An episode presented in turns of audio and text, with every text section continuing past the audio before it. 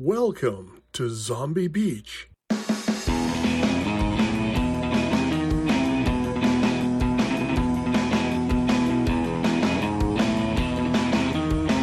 always feel like I should be dancing like Uma Thurman during this.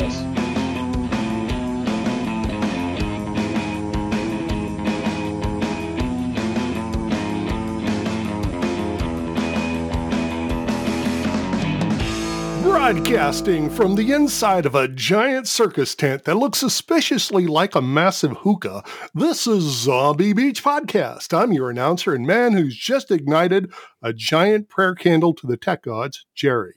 With me, of course, is Dan and Pat. And because Dan is head clown in this tent, take it away, Dan. Wow, head clown.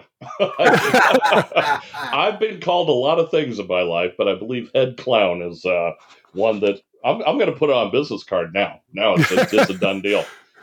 Well, I'm just, just make sure people know that ex- it's not that you're a head and a clown. Well, yes, it's true. The clown.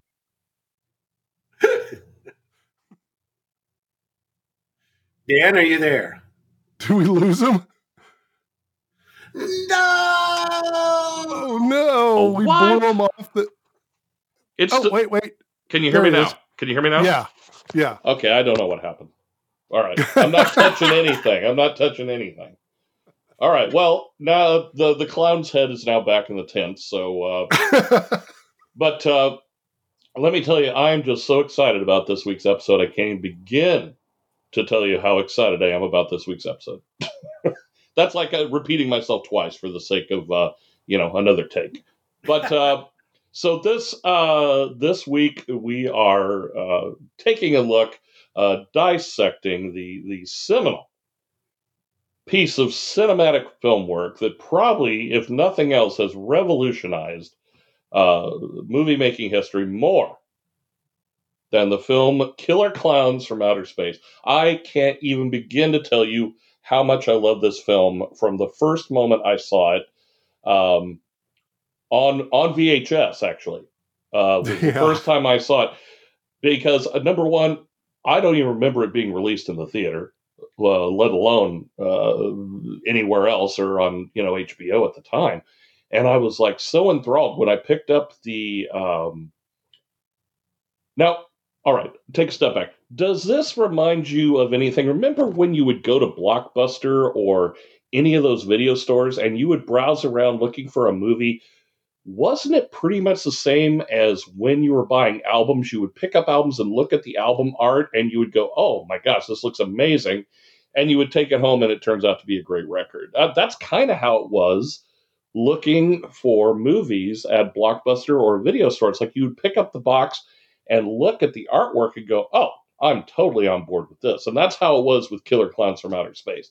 I Yeah. loved I loved the schlocky uh, uh, uh, typography. I loved how it was so over the top, if if not short of a Tim Bur- Burton esque type film. Uh, I I just I just can't say more good things about this film. you know, the, bring that that makes me wonder how much this film may have influenced Tim Burton. Yeah. What uh, what was the year it was made? I don't have anything in front of me. as 1980 something. 88. I'm sure it had to have had some sort of some sort of influence on him. I would think. I mean, how could it not?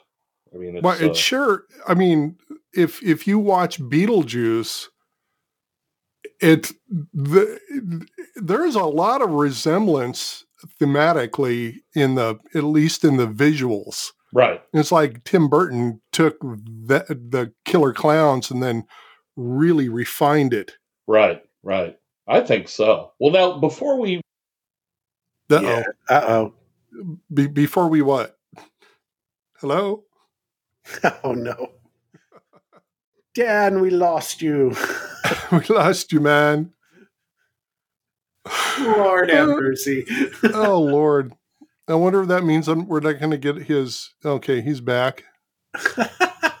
While he's getting on, uh, Killer Clowns from the Wikipedia uh, is a 1988 American science fiction horror comedy written, directed, and produced by the Chiodo brothers. Uh, you know, uh, so much for that prayer to the tech gods. We should have sacrificed a virgin. I guess so. I think so. So anyway, uh, what I was going for was I wanted to get your guys' initial reaction to the film because I I could go on for the whole hour by myself talking about how much I love this film, how wonderful it was, and how it hit all of the cylinders so many times.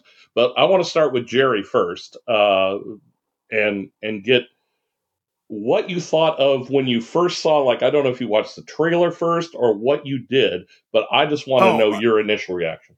Well, you know, I, I saw it a long time ago on the VHS days, and I had like two or three memories of it. Like, I remembered the very end.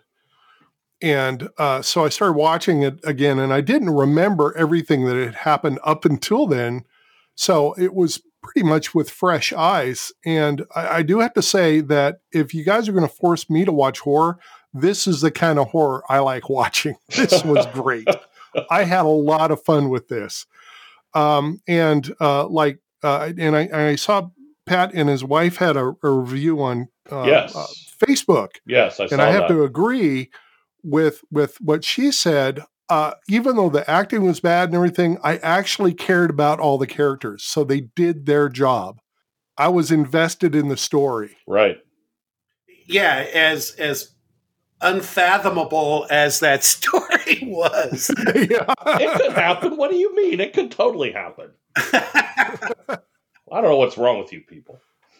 yeah, uh, uh, for for our listeners, um, my wife and I, you know, when we when we watch a, a movie, we'll do a review of it on Facebook. It's it's what we've it's what what we do in, in COVID COVID It, land. it's, it's your And- COVID therapy. yeah, Yes. that's what we do.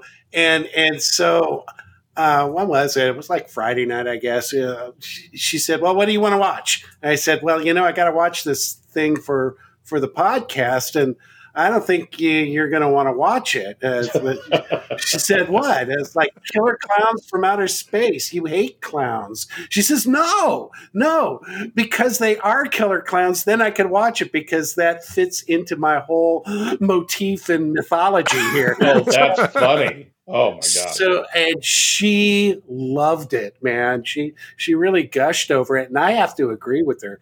This was the first time that we'd seen it.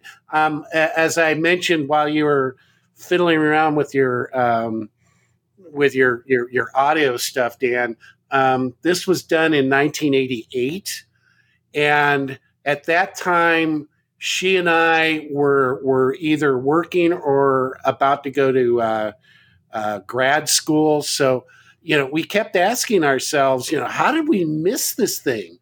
I, I I knew the title maybe, but that was about it. I'd never seen it, so this was this was a completely fresh new film for us, and like I said, I I, I loved it. I thought it was very clever. I thought they were I, for for for what they had to work with. I thought they were very clever about it, and I liked it. It was very enjoyable. I wonder if it was influenced by Killer Tomatoes. Um, Because I know Killer Tomatoes has actually got some sequels out, but I don't think this one does. This was like a one off deal. And the, the three brothers said, Yeah, we made a movie. We're done. Moving on. well, apparently the the the brothers, um, Stephen, Charles, and Edward, um, yeah. were um, were were were like props folks, special effects guys in the film industry. Ah, okay. and they they had an idea for a film, so they they made it themselves. You know, um, this was a com- completely independent production here. No, Uh, I loved the uh, the actor who played Principal Wormer. Uh, oh yeah, the, who who in Animal House played yeah, Principal. Dean Wormer. Yeah. So and it was basically the same character as a cop. Except even even even more over the top. I know. You're not going to make fun of me. I'll show you, you bunch of. What do you call it? He was, he was he was pissed off because they were college educated hooligans Yeah. with their fancy homes. Oh, Dan's still trying to get back on here again. Oh, he get He's oops. off again. No, oh boy. Uh, this isn't sounding good here. Well, as long as long as we get his audio, Can you hear me now? we can. Yeah. Oh, you, Wait, you know what? how- You know what happened? It for whatever reason I have to touch the screen every couple moments because it goes when it goes into sleep mode, Uh, it disconnects me. But I Oh. did hear everything you guys said, and I Oh, okay. I Oh, okay, agree. good. I agreed. Uh, the guy that played Dean Wormer, what's his what? The, what's the actor's name? Uh, his name is Dean Wormer. Dean Wormer. Ironically, that worked out well for him. John John Vernon as John Deputy Vernon. Curtis Mooney. Yes, Yeah. Mooney. That's right. Yes. Well, now I have to say one of my favorite lines in this film, and I have used it in so many different iterations for Uh, completely out of context at any point. Like, like something will be going on, and I'll say, "What are you going to do with them pies, boys?" I don't know why that struck me as one of the funniest damn things. Like the clown sitting there with the pies in their hands, like you know what's going to happen, and he knows what's going to happen. It's like, oh my god, it's classic, classic filmmaking. You know what, Dan? This this film reminds me. I would even say plot structure, but even but just just overall. Um, what do I want to say? Uh, uh, the, uh, the overall, um, uh, yeah, yeah. Uh, I think feeling that that that that this film uh, exudes is. This reminds me of our uh, of our screenplay that we wrote. That Oh yeah, got we keep referencing that back. We may have to actually make that film. Well, yeah, I don't know about that, but but but it, it's it's in the same ballpark, you know. Well, I think it's a. I think it is an overarching theme. The the theme itself is actually general. You know, it's it's uh, ordinary people in extraordinary circumstance. And I mean, if you think about it, how would people react if this giant circus tent spaceship landed in the woods and these messed up looking clowns come out and they're like they want to uh, cocoon us in cotton candy and eat us as food?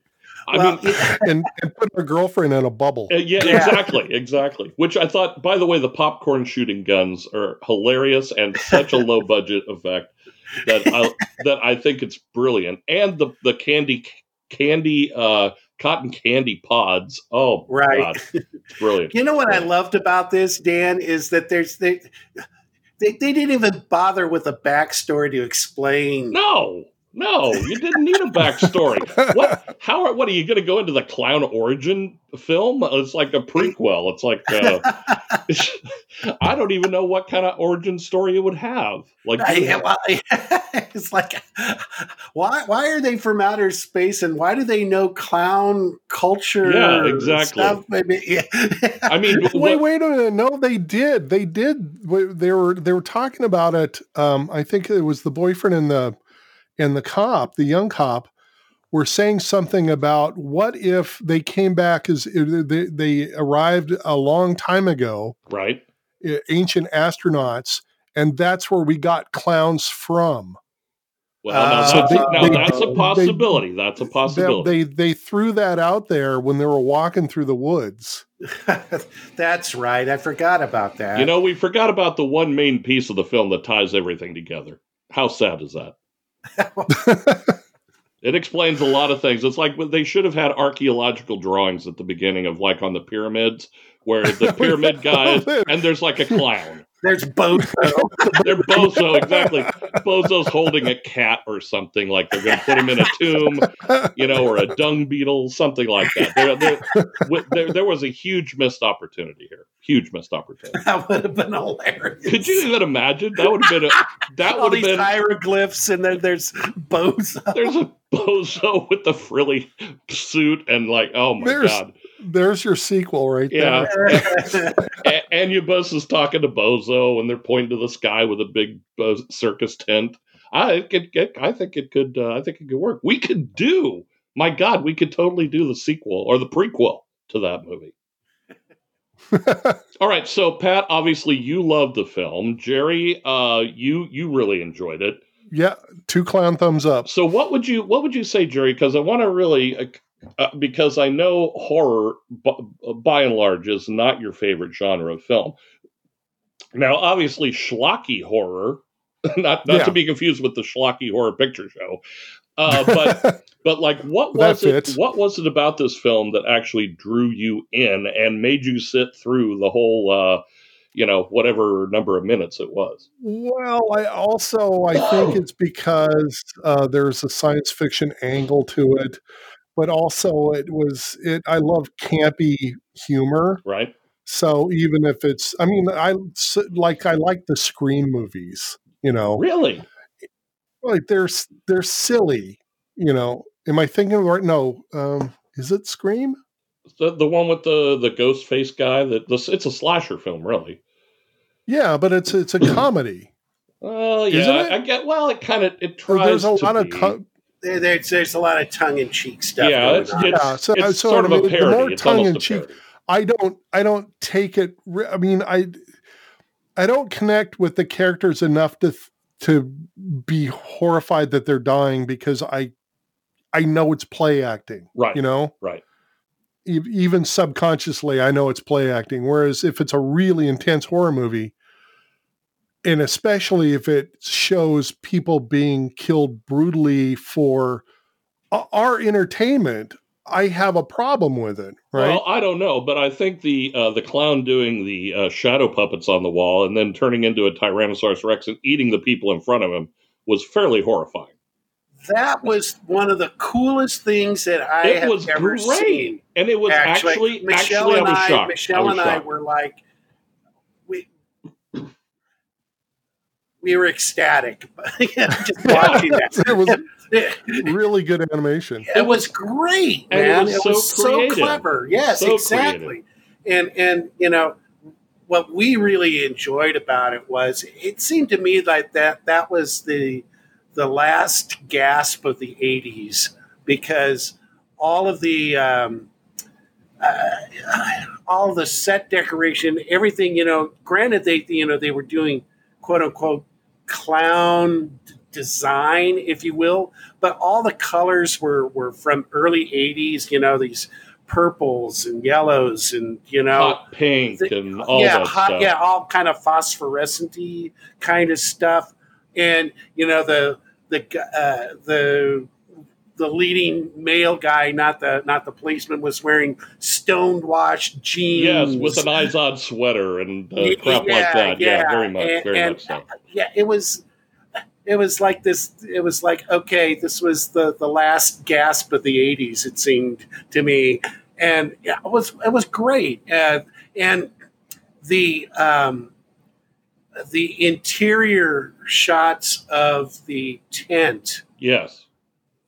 Man, that was really cool stuff. It was like, you know, have you ever seen the Five Thousand Fingers of Doctor Yes. Yes. it yes. was like that. It was like it was like uh, Dr. Seuss meets, you know, clowns meets whatever. You know, meets the eighties. Right. It was Yeah, there was something very surreal about the film that I really, really liked. It was very much um, uh, whoever did the set designs was was spot on. I mean, it could could you imagine being the guy like that comes it was in? the All right, it was the brothers. Uh, it says here that um, while the Chiodo brothers were well known as special effects artists, much of the special effects work was carried out by other artists, allowing the brothers to focus more on their production duties. However, the brothers did personally construct the miniature set for the Clownzilla sequence. So Oh wow, wow! There you go. Look at that.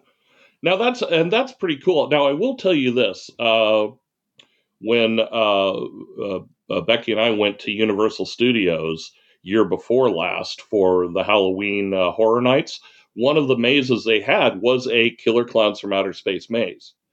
oh, awesome. It was really cool, and and you go through this one part of the maze that's got all these, uh, you know, uh, cotton candy orbs kind of swinging back and forth, almost like you know uh, uh, punching bags, and you know clowns would jump out from between them. But it was very well done, and it really it reminded me so much of wow. I remember looking at that movie and going, that set design was like amazing, and it was so spot on and so creative, and it's like to be able to put yourself in in a mindset of okay we're looking at a extraterrestrial circus tent that is home to all of these killer clowns uh, hell bent on uh, taking uh, humanity and making them into food.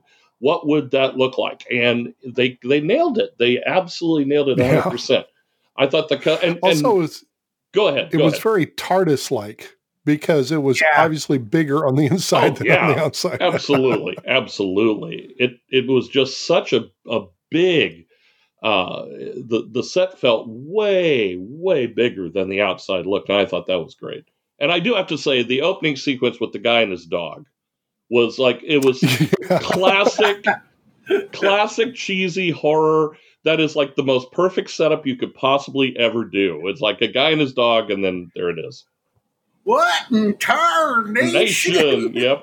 oh God! It was, and of course, like that guy, was... that guy has been in like, you know, Michelle looked him up. He, he'd been in like every, you know, rifleman, you know, right, uh, right, uh, uh every Western uh, TV series from the from the late fifties through the sixties. I mean, yeah. he'd been in like a ton of them.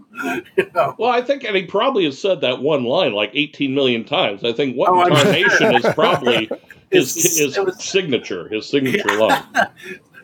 like he didn't have to do much. Just just bring, bring him on the set and let, let him go and do his thing. Right.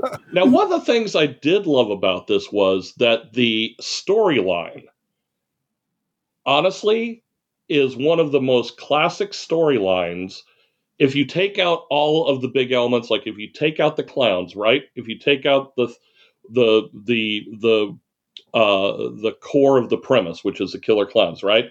Isn't it pretty much the standard horror film boilerplate uh, thing it's, for a movie?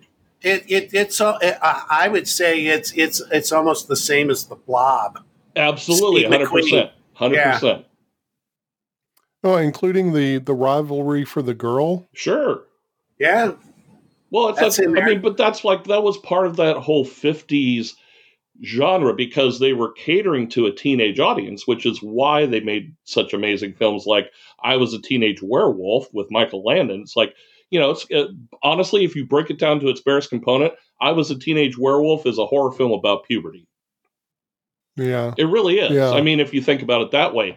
And that's one of the things that I love about older, cheesier horror, like, you know, like The Blob, like uh, The Deadly Mantis, like uh, Tarantula, like all those great 50s uh, nuclear era horror films, was there was always that core element of, uh, you know, those high school kids who discover something and and there there's always that interplay. Those meddling kids. Exactly. It's like a it's like Scooby Doo for God's sakes.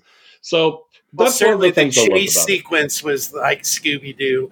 oh yeah, absolutely, absolutely. You know, I'll be honest with you guys. Um, uh, I've done chase sequences in the theater, and and and I refer to it. okay. Now we're going to do Scooby Doo. Okay, everybody. Oh, nice. Very good. Yeah, seriously. But you know what? That's what a great visual reference. Well, and everybody that. knows what the hell I'm talking about. You know. yep. Exactly. oh, okay. Sure. this is where we start chasing each other. You know. All right. So let me pose this question because this is something I've thought about ever since I've seen the movie like 18 million times. Is I, am sure that there is no uh, leftover footage that they shot everything, but if there could be a director's cut of this movie with like say an additional 25 minutes of footage what would you want to see added into this film that well, would that I'm would take it that would that would take it to a new level yeah yeah yeah it's it, it's it's been made uh, dan uh, i'm looking it says on april 9th 2018 arrow films released their special edition blu-ray of Killer Klowns from Outer Space. The release was newly restored with interviews, documentary features, clown auditions, bloopers, deleted scenes, a double sided poster that features the original theatrical poster, as well as art by Sara Deck Wow. and more. So, yeah, it's there. well, it's there out there. uh, apparently. Uh, well, how much? How many more minutes of footage did they add? I don't know, Dan. I want to know. I want to know numbers. I need numbers, Pat. I'm like a I'm like a film accountant. I need to see the hard raw data. But I mean, but like extended scenes, that for me would be like that would be key because there's so many things I would like to see. I want to see more backstory, like we were talking about. Like I would like to see more backstory on the police chief. I would like to see more backstory on the clowns, for God's sakes. Like I, why they came to Earth in the first place is what I want to know. Why why'd they land here? That's Uh, all I got. mentioned That's it. before, Dan. It doesn't matter because It doesn't matter. It really doesn't. But the uh, only thing that we know is that there was some kind of weird clown hieroglyphic. yeah, that's exactly. See, I would go back and add that to the film, like the opening credits. Now, speaking of the opening credits, let's talk for a second about the soundtrack. the the The primary Yes. oh, song it was by by the Dickies, by the Dickies, "Killer Klowns from Outer Space," which honestly is a great song all It- on its own. Yeah, I mean, when it came on, Michelle and I were just like, "Okay, we're in the '80s, man." We're in, like, man. It's like it was like, uh, and and again, it was referencing early '80s, which Oh, I, yeah. I found really, you know, it wasn't like they were moving on to the next decade at all. Oh, no. you know, No, they were Um, entrenched. They were yeah, it was like it was like uh, kind of a, a hybrid of Devo or something. Uh, you know, kind of like Devo meets the Sex Pistols, kind of meets just that that Yeah. raw new wave punk. yeah, yeah, it was fun, man. It was, was a- totally fun. It was a great, great song. I mean, and the Dickies uh, have been around forever, Sure. and Mhm. I don't think they've really been known for anything other than this song. At least in my book, I, I didn't know anything about it until I, there- heard the I, I had no, I had no reference. I, I didn't, I didn't know this song. I didn't know any of it. No, Yeah. I- like I said, this whole, this whole film, everything about it. You know, I was in a different world at that time, so right, I didn't. right.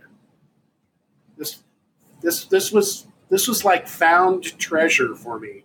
Yeah, I agree. I agree, and it's I, I think that it that it's even today, you know, uh, 2021, that this film still holds up as a a very very cult uh, classic film, much like oh yeah, yeah. much like Rocky Horror. You know, yes, it's dated, and yes, it's got there are elements that are. Uh, you know that you would look at. Oh my God! It's it's 1980 would, all over. I, again. I, I would, I would pay money and go to see this film in a drive-in.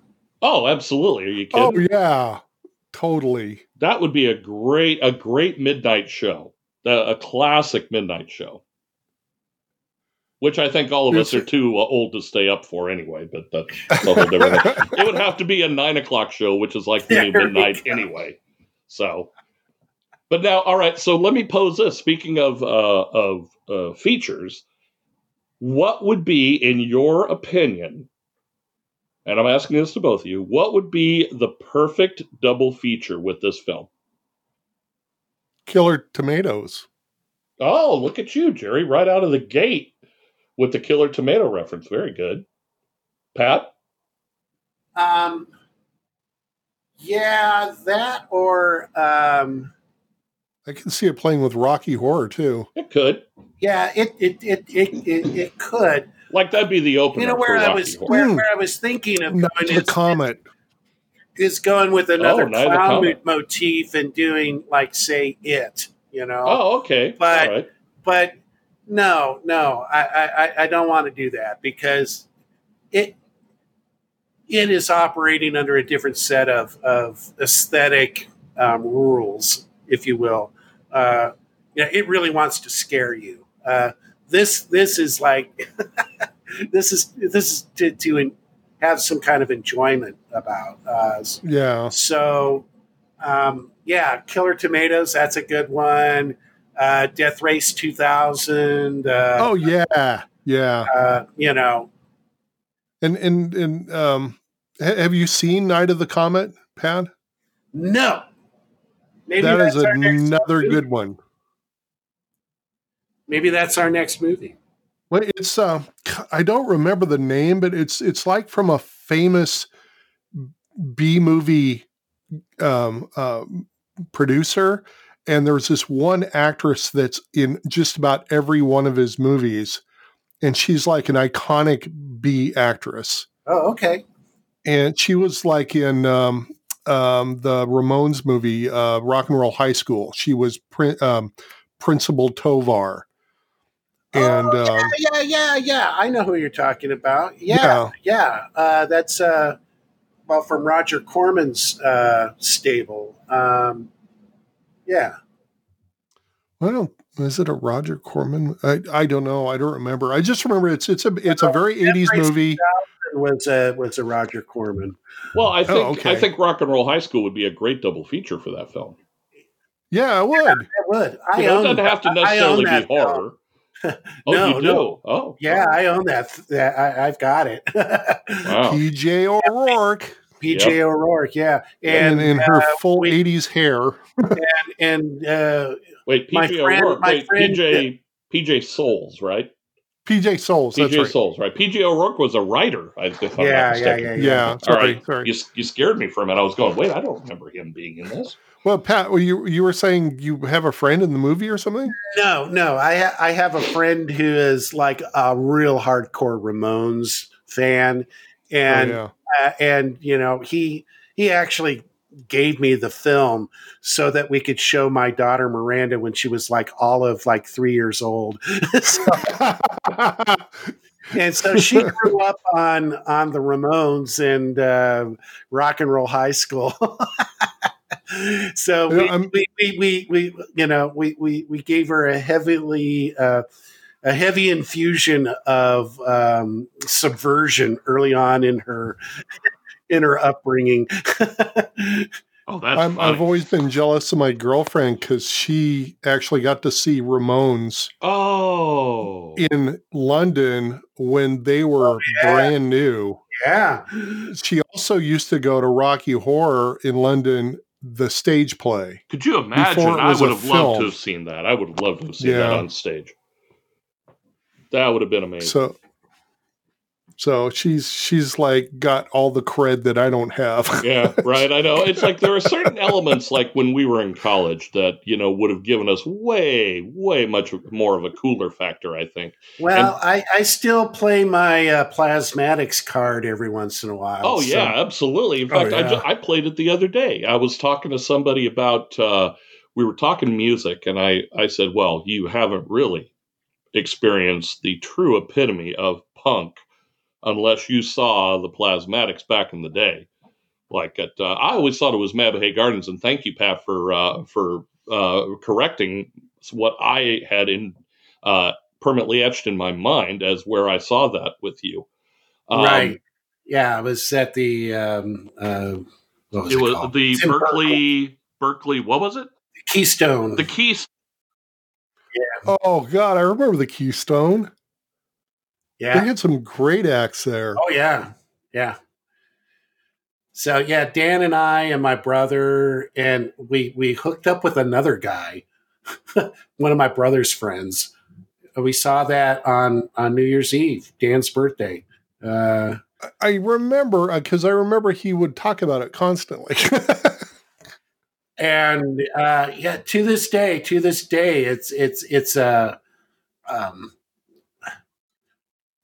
I'll never forget it. I just one doesn't forget something like that.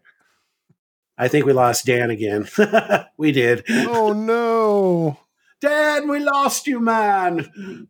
Yeah, we said Wendy O. Williams he had to go um, go be by himself for a minute.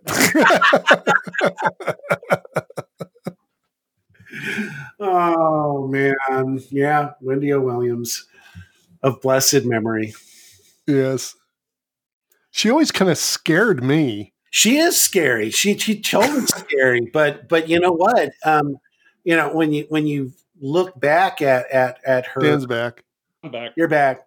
We were Sorry. talking about Wendy O. Williams. You know, Oh yeah, I mean it's that was such a tragic thing because, uh, I mean, granted, she would never be uh, doing a duet with uh, Michael Bolton or uh, or or Pavarotti or No, anything no, like that. But but for the time, I mean, she really even I would have to say in some ways even more so than Johnny Rotten embodied the punk uh, lifestyle. I, I- think she really encapsulated what the music was about and the uh, the angst and the violence and the aggressiveness. You know, uh, it was one of the more memorable stage performances I've ever seen. yeah, yeah, that's what I was about to say. And and and while we were saying that, you know, what Jerry's saying that that Wendy O. Williams kind of scared him.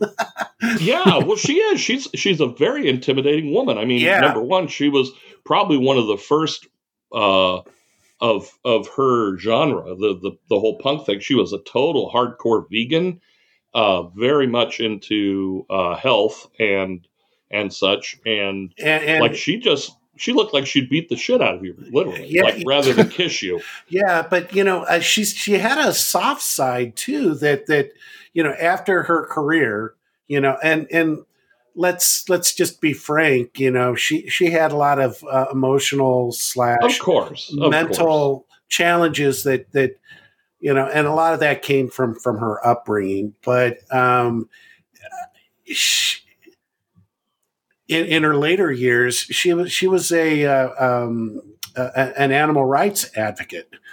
Oh, Um, didn't know that. yeah, yeah. For for yeah, that was her her deal, you know, until she she passed. And um I always have a soft spot for her because, you know, she she kind of she lived on the edge there, you know. yeah, she did. She really did. And I mean, and and I think uh, really she was one of the first um, women in music. Um, one of the first. S- I, I can't say the first, but one of the first women in music that really, uh, really was uh, feminine empowerment. I, I think she really took command of whatever she did, and she was very aggressive and like, like in in a lot of ways, beat uh, some of the guys at at their own game. Oh, I Yeah. agree as well. It- yeah, totally. In, in terms of in terms of stage commandment, like when she walked down that stage, it was her stage without question. It's like that was her domain. She ruled it with an iron fist, and uh, it, it, was it was really amazing. I mean, I hearken back to my top uh, five shows, live uh, musical performances of all time that I thought were phenomenal, and Plasmatics are always there in the top, at least in the top three, if not the number one. I always thought she could kill the alien barehanded. Oh, Are you kidding? Of course she would. Yeah, or at She least totally with a could do that. chainsaw, you know. Yeah, right. I'll tell you what. When she busted out that chainsaw Oh, and, know. We cut, were- and cut up that guitar on stage while it was still plugged in, I was like, "Oh my gosh!" It, there, it was so ridiculous, but so heavy metal at the time. It was like you couldn't, it was you couldn't get more heavy metal. It was awesome. It was yeah, yeah, yeah. It, it we yeah. I mean, to this day, I, I kind of still have a, a, a buzz, you know, from from remembering that. oh yeah, absolutely, absolutely. I mean, it I mean, was. when, when that show was over, well, well, when that show was over, we were we were gobsmacked. I mean, it was yeah, like, we couldn't move. We couldn't we really were, move. we it were was like, like, what holy the shit! fuck was that? My God! yeah, it was like we had witnessed we had witnessed something so monumental. You know, almost almost like uh like after a, a bomb goes off in a major city, you're sitting in the wreckage of it, going, "What did what just happened?" exactly, exactly. You know, Been Wendy O. Williamed. we we were, yeah, we and, were loud. and, and I and I think the thing that was probably the most uh, poignant to me was not only was the it was such an assault on your senses overall. Like the music, the Oh, it's so lights, the loud, stage, the costumes. Like the to me, Richie Stotts, uh, one of the most unlikely guitar gods ever in the history of the world, with a blue mohawk, wearing a nurse's uniform and huge platform shoes, and he's like six foot five anyway. He Yeah, was almost seven foot tall yeah. wearing these platforms, walking around stage with a goofy ass makeup on and just And doing these flying weird V poses guitar, yeah. and a flying V guitar. And it's like it was just like, oh my god, I didn't I didn't know rock could be the I can only imagine it must have been like seeing Alice Cooper in 1973 Well, at that the height then- of them. what I really liked about it too was, you know, and they had a they had a a, a black bass player with a mohawk, you know, Yeah, and it's yeah, like it was an integrated band. I was like, whoa, you know, you just don't see this, you know. Yeah, the o- the only thing they needed was a midget keyboardist. Sure, That would have set the whole thing. That would have that would have made it for me. I would have uh I think I would have died and gone to heaven if that happened. But it was it was really it was great. Now with that in mind, I think uh, the Plasmatics could have done the soundtrack for Killer Klowns. they sure could have. They Yeah, could have. absolutely. I At least, I at least the could've. outro. Yeah, right. They could have done the whole the last scene Just- or done some of the just- musical They, interludes. they could have played Butcher Baby at the end of that. There you go. Butcher Baby would be a very good, a very good song. You know, I, I, I, I, well, number one, I love how we transitioned from Killer Klowns from Outer Space to the Plasmatics, but that was the same, kind of the same, uh, Same vibe, genre, right? same- yeah, totally. thing. I I mean, at the end, for sure, for sure. Yeah. Absolutely, absolutely. Well, all in all, the bottom line here is Killer Klowns is a great very film. clever, cl- clever movie. I like that the the only way to kill them was to Shoot their nose. their nose. Yes. I wonder I wonder how whether that was like a Hail Mary throw. You know what I mean? It's like, well, how the hell do we kill these things? I don't know. What, what, what do, we, do we take their popcorn away? Do we do we make them eat their own Can you imagine candy? being in in like you know with uh, a fly on the wall with the three brothers, you know, talking through this movie, and they, they probably have like you know. Uh, you know, a twelve pack between them. You know, Oh, my God. and and go. Well, what if we did this? What if Yeah. we did What, that?" what what how about this? What do you think Yeah. about this? And like I I can only imagine it must have been like uh on a on a much smaller scale when they were doing Nightmare Before Christmas and they didn't even have a script. Danny Elfman just started making up songs. He, if you watch this documentary that's on uh, the Disney Plus channel about how they made these movies, it's like holy crap! The, there's a major motion picture. They didn't have a script, but Danny Elfman had these songs, and his girlfriend wove it into the script. And I can only imagine. Really, I had no yeah. idea about that. Oh my God, it's brilliant! That's it's one of my favorite films. absolutely. Well, that's one we should all, we should also. I'll, I'll throw I'll, I'll, I'll throw uh, my my uh, celebrity card here uh, Oh, out. one of uh, uh, one of the fellows that I, I I work with here in St. Louis now is uh, well, I have worked with him, and I consider him a friend now, actually, uh, or, or a working friend. Okay, right, That's right. Uh, is um, Ken Page, who played Ken Oogie Page. Boogie. Oh, He was the voice for Oogie Boogie. He sang the song. Oh, snap! Wow. and yeah, uh, well, he's got he's got total Broadway cred. He was uh, the the Griselda or whatever of the in Cats, the original. He was Right, he was right. in the original. Um, uh, uh, ain't misbehaving. Um, right, right. Wow, so- he's got some serious cred. Yeah, totally, totally. And he's a great. He, he, he's just um. Uh, he's got a fabulous voice. My God, oh yeah. Ken It's- it's Page. Hello. It, it's it's odd because well, my my kids and I all love the movie, but we we bring up Oogie Boogie all the time. Uh, That's and lately- butter late- he does. I know. uh, li- Go ahead. Well, I was just say lately it's because I've got the pet bearded dragons. We're talking about Oogie Boogie being full of bugs. Oh, You just oh, gotcha. Put them in gotcha. there and let the dragons eat them. But. Right, right. Oh, funny. No, I was about to say that that uh, uh, Oogie Boogie, uh, Ken, Ken's still milking the Oogie Boogie. I mean, he, Is he really? Yeah, I mean, uh, every well, pre-COVID, uh, every year uh, they would play um, the uh, they they would show the movie at the Hollywood Bowl, and Right. Danny Elfman and Ken Page and and other stars would would do a live singing. of- Oh, uh, he would also, how I mean, fun! every once in a while, you know, there there would be like a like a like a cruise um, out of Florida that would have a Nightmare Before elms uh, not that one, but Night- uh, Nightmare Before Nightmare Elm Elm Street. Street. Nightmare Before Christmas. Uh, That's theme. a mashup I would watch. yeah, really. I Can would imagine totally being watch on a that. boat with?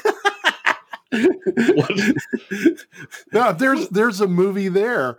There's being a on movie, a boat where it's been taken over by the two movies. right? Nightmare Before Elm Street. Oh, The God. cruise. could you could you even imagine well, I, I, I, Robert so Englund? so just just to- just going on a cruise in general sounds like a nightmare to me. There's no way I would want to be on a Well, I'll tell you something. I'll, I will tell you something. I've been on four, four or five cruises, and they're actually really wonderful. I've never been on like a carnival cruise to Mexico, which I hear is just. It's like going to the largest frat party you can imagine on a life raft. Yeah, Yeah. that's something I don't want to go on. I, I don't really want to do that. I mean, I've I've done the South China Seas. I've gone to Alaska, and there it's actually it's one of the coolest damn things you'll ever do in your life. So well, don't well, I would the like to do. thing. Uh, uh, yeah, uh, go, going to Alaska sounds great because you know uh, I, I'd like to see like whales and stuff like that. and, you Yeah, know, yeah. oh, and Moose. zombie toes. and, And zombie that- yes, toes. yeah. yes. You can't you can't not go to Alaska and have a, a severed human toe put in a drink. That's obvious. If you haven't done that, you have obviously missed the point of going to Alaska.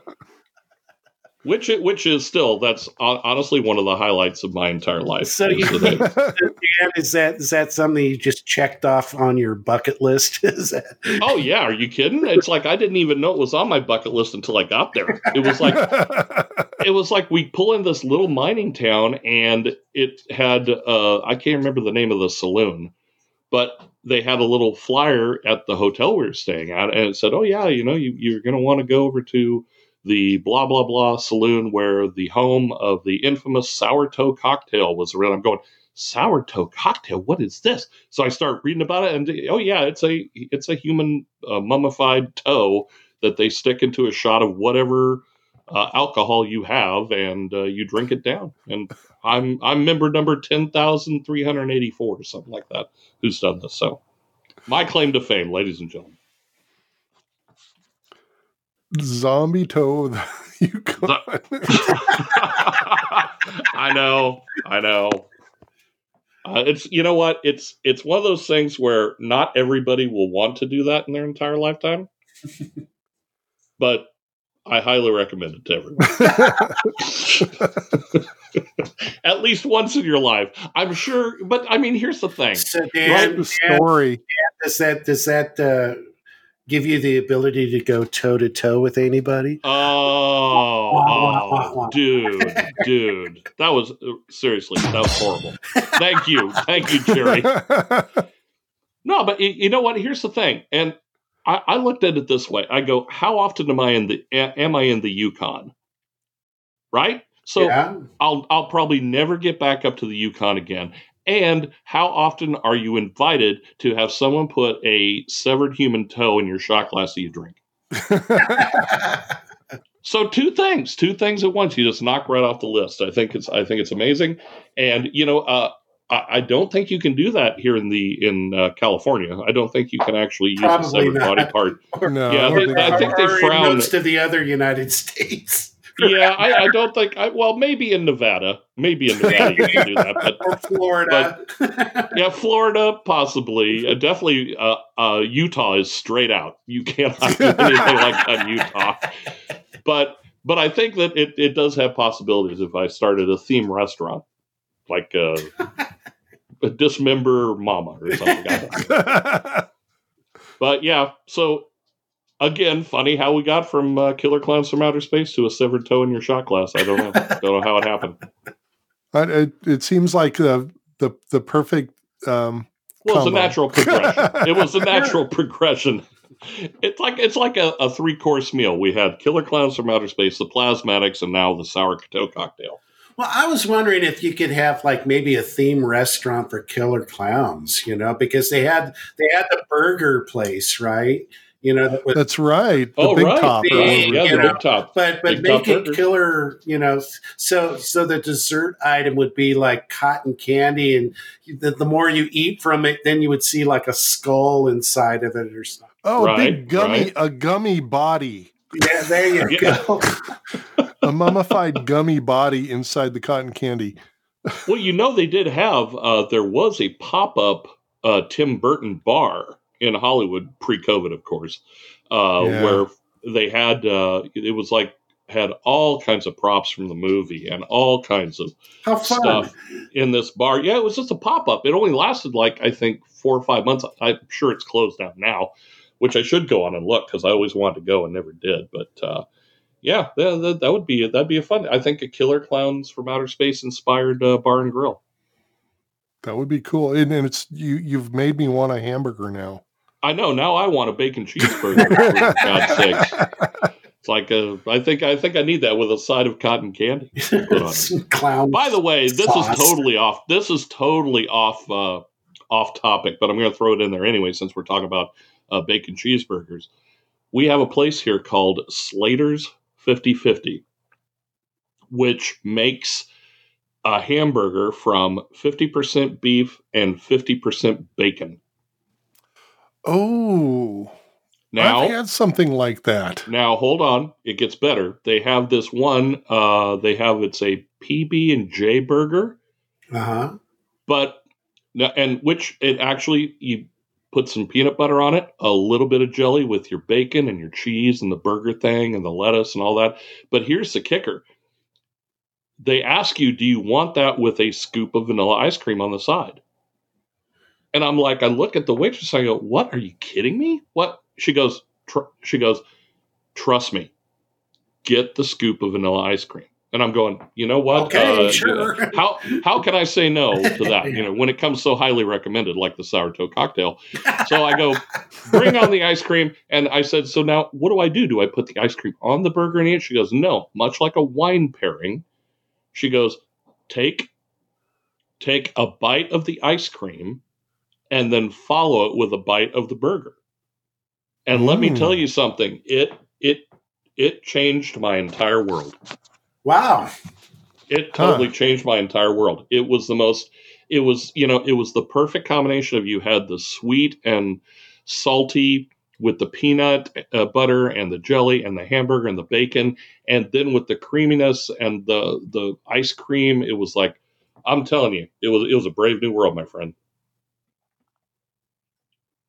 Welcome to Hamburger uh, yeah. uh, Talk with Dan, Jerry, and Pat. you know, um, I, I, was just sitting here salivating. That's I know. Now I'm hungry. You know, well, now I'm hungry. There, I want to go eat something. There was a, I guess on YouTube I was watching. They, they had this basically hamburger clips. You know, this guy who was a a chef in in L.A. and I guess he moved to to New York. Or anyways, his whole thing was going all over the United States, going to the the best burger. Oh, like the best burger joints. Yeah, yeah, yeah. And just and, and and also making these most these like outrageous burgers, you know, right? Uh, you know that are a foot tall, you know. Well, I will say, I will say this: the the probably the most decadent hamburger I ever had. It cost me seventy five bucks. Holy mackerel! was in was in Las Vegas, of course. Of course. Oh yeah. And it was a, a third pound of wagyu hamburger. There you go. With super th- thick cut applewood smoked bacon, had half a lobster tail on, on the burger, caviar, and then you know, of course, your your lettuce, tomatoes, pickles, the whole thing. So you like- had the surf and turf. Um, it was it was a surf and turf. Now, was it was it the most amazing hamburger I've ever had? Absolutely not. But at least I can sit there and say I spent seventy five bucks on a hamburger in Las Vegas that had a lobster tail on it. for yeah, yeah, yeah. Not quite as good as the Slater's 50-50 uh, burger with the ice cream. Probably but, not. uh, Probably not. Yeah, not not a lot compares to that experience. I'll tell you what, much like a fine wine pairing, mm-hmm. I think anytime you can do a pairing of hamburger and ice cream, That would put me in a coma. it probably would. Honestly, it probably would. I'm pre-diabetic. didn't. That would put me in a coma. Oh yeah, you would be post-diabetic after that. You would be like you would be I'd you would be be, so far you would be so far into diabetic you would have your own zip code there. That's like that's gonna be huge. Well, so do we agree that our uh, that our next film should be Night of the Comet? I'm, I'm up for it. I'm game. It's it's fun. It's a zombie it. movie. Yeah, I haven't Kind seen of. it, so I want to see it. I haven't seen it in probably easily 25, 30 years. Well, it came out in 1984. I, I looked Well, it up. there you go. There you Yeah. go. So that would be uh, perfect. Uh, it's a George Orwellian film. Not really, but I just it's 1984. I just had to throw the reference in there. Um, have you guys been watching WandaVision at all? no, You know, Becky and I made it through like the first 15 minutes of an episode of WandaVision. Then we looked at each other and went, "This is the most retarded thing I've ever seen," Oh, and no, stopped watching no. it. Oh, You did, okay. and now you're you're going to be the second person who's told us to give it a chance. Well, it's because it it is two not episodes. what it seems. Oh, it's not okay. It All right. is not what it seems, and right. it gets very dark. you are the you are the second person who has told us to go back and give it a chance. But the only thing is, though, and this is, I think this is the problem it has. It is very interwoven with all the other um, uh, Marvel Marvel stuff. filmed. Okay, all right. Because somebody told me what the premise was. At first, I did not recognize who Wanda was, and then when they told me, I go, "Oh, well, that makes sense." And that Ultron, you know, the Age of Ultron, uh, the But uh, whoever the other guy is. Apparently, it's tying in the X Men with the oh, uh, really? Oh. with with the um, Avenger. the Avengers. The Avengers. Thank okay. you.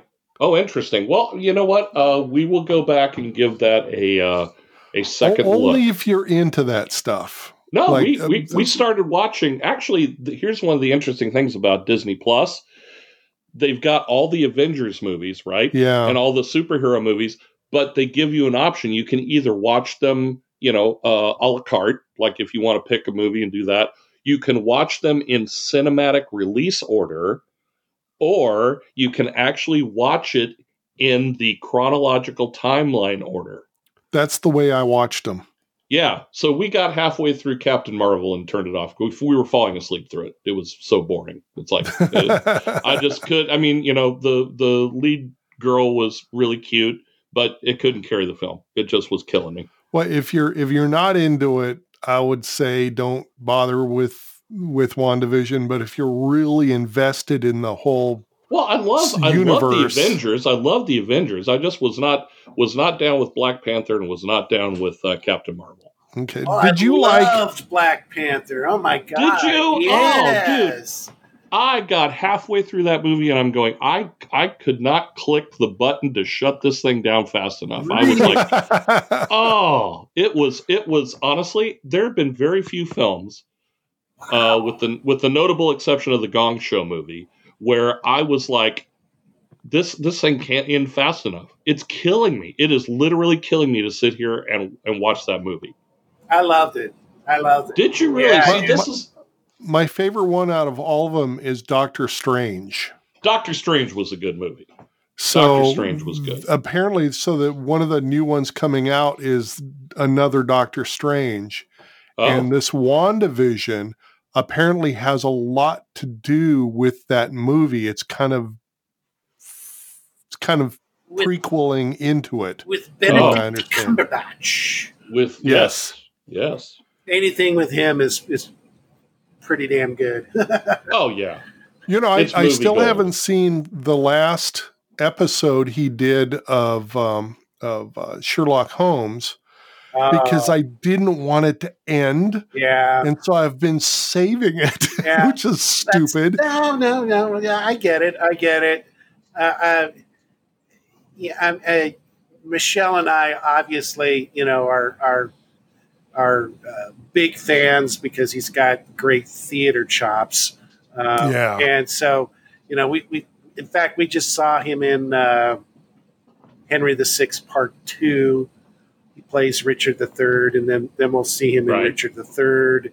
Uh, I've seen him play Hamlet at, uh, at the uh, um, on the, the National Theatre of Great Britain. Um, yeah, he's just he's, he's, he's damn good, man.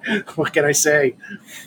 Well, please Oh, tell oh, me Jerry- you guys have seen him on Graham Norton. Yes, I've seen him on those. He's Yeah. he's brilliant. Yeah, and, uh, yeah, those are so so much fun. Yeah, and he's such a good I sport. agree. He's such a good sport. I agree. Um, hey, Jerry, um, you mentioned that you, um, uh, what was it? Uh, we we're talking about the Tempest, right?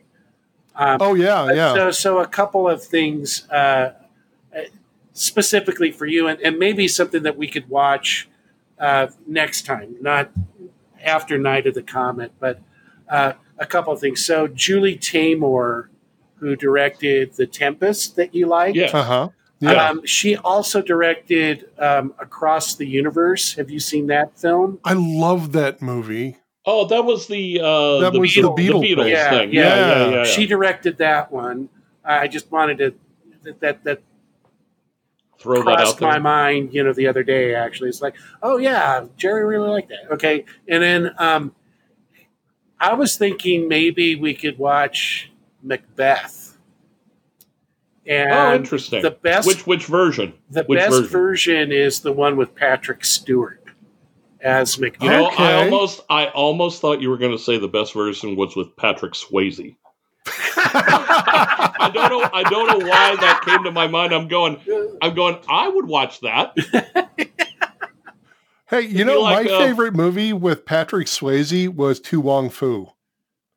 Oh yeah, You know what? yeah, yeah, yeah. And my, my girlfriend absolutely loves Patrick Swayze and didn't know anything about this movie, so I have to get her to watch it. I I made it. I made it through about three quarters of the movie. I, I actually I was I was enjoying Patrick Swayze as uh, as a transvestite. right, and, and Uh, and John it was- it was fun. Leguizamo, and uh, Yes, actually, yeah. John Leguizamo was great. It was it was very very funny. And of course, uh, is it Wesley Snipes? It's Wesley Yeah, Snipes, Wesley right? Yeah, it's Wesley Yeah. Snipes.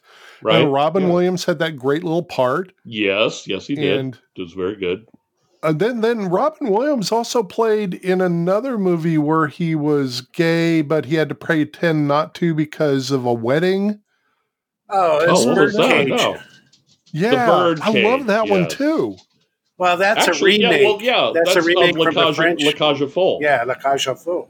which actually uh, our good friend Mike Oh. McShane was in the stage version. That's right. Look, uh, you know, I I remember seeing the French version of that with I love subtitles. that. Yeah, yeah. That that came out in the late seventies, actually. Yep, Yeah, Absolutely, absolutely. But um, yeah, uh, the- the- we're getting off into the Yeah, that's weeds. We aren't are way, way out there, way. but the the the, We are the, way out, Um. Patrick Stewart Macbeth. That's the scariest Macbeth I've seen. All right.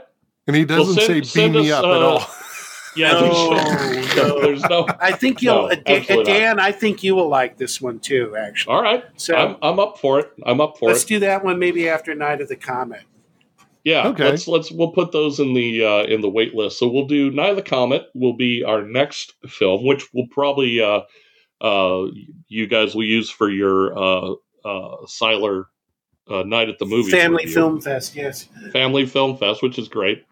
Uh, I, I think it's a great. I think it's a great film to watch. It would be great for me, much like you, Jerry. It's like it'll be a revisit for me, having not seen it in thirty years. So it'll it'll be fun. It'll be fun to watch it because I've I've heard so many great things about it uh, since I first saw it, and then re- didn't realize how many other um, directors credit that as being uh, sort of pivotal in their filmmaking. Oh yeah, it's uh, yeah. It's interesting in how how many people have been influenced by what is basically a really silly movie. It's really silly. It's it's almost as silly as Killer Klowns as far as premise. It's a paper thin premise. Oh, almost. I can't wait to see thin. it now. yeah, I think actually I think you would enjoy it. It's not it's not a slapstick har har har kind of uh, uh, film by any means, but it's it's actually it's you actually care about the characters yeah, and you do. it's and it's it's got a solid it's got a solid script. I think I that I I, I think so what too. I remember. They you, they could make a serious movie out of it, but I'm so glad that they didn't. Yes, exactly, exactly. Well, very well, good. that'll be that'll be great. I, I I feel good. I think we've covered all the topics today, from Killer Klowns from Outer Space to the Plasmatics to uh, severed human toes uh, to hamburgers and ice cream to Broadway. Uh, we've uh, to Wong Foo. We've covered everything. I think we've we have. I don't think we could have added. it's a solid show. We could not have added one more thing to this show. I don't think it's so jam packed. Oh, I think so too, and that's a good well, place to to, to, to throw in the the the what is it? The pre-recorded thing about where they can talk to us? Yeah well the the outro. The outro, the outro. is coming now.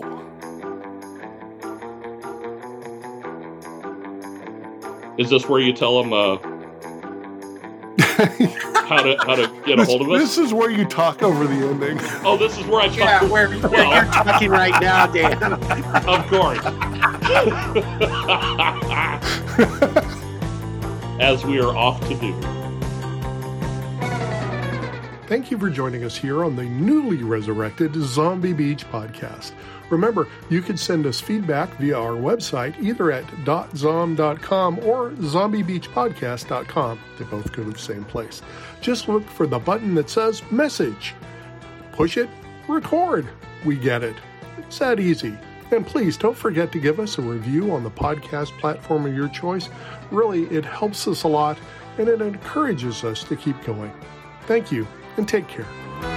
And, and, we need that encouragement, don't we? We do, yeah. Because, well, we need encouragement to stop talking because obviously we, we don't stop on the appropriate time.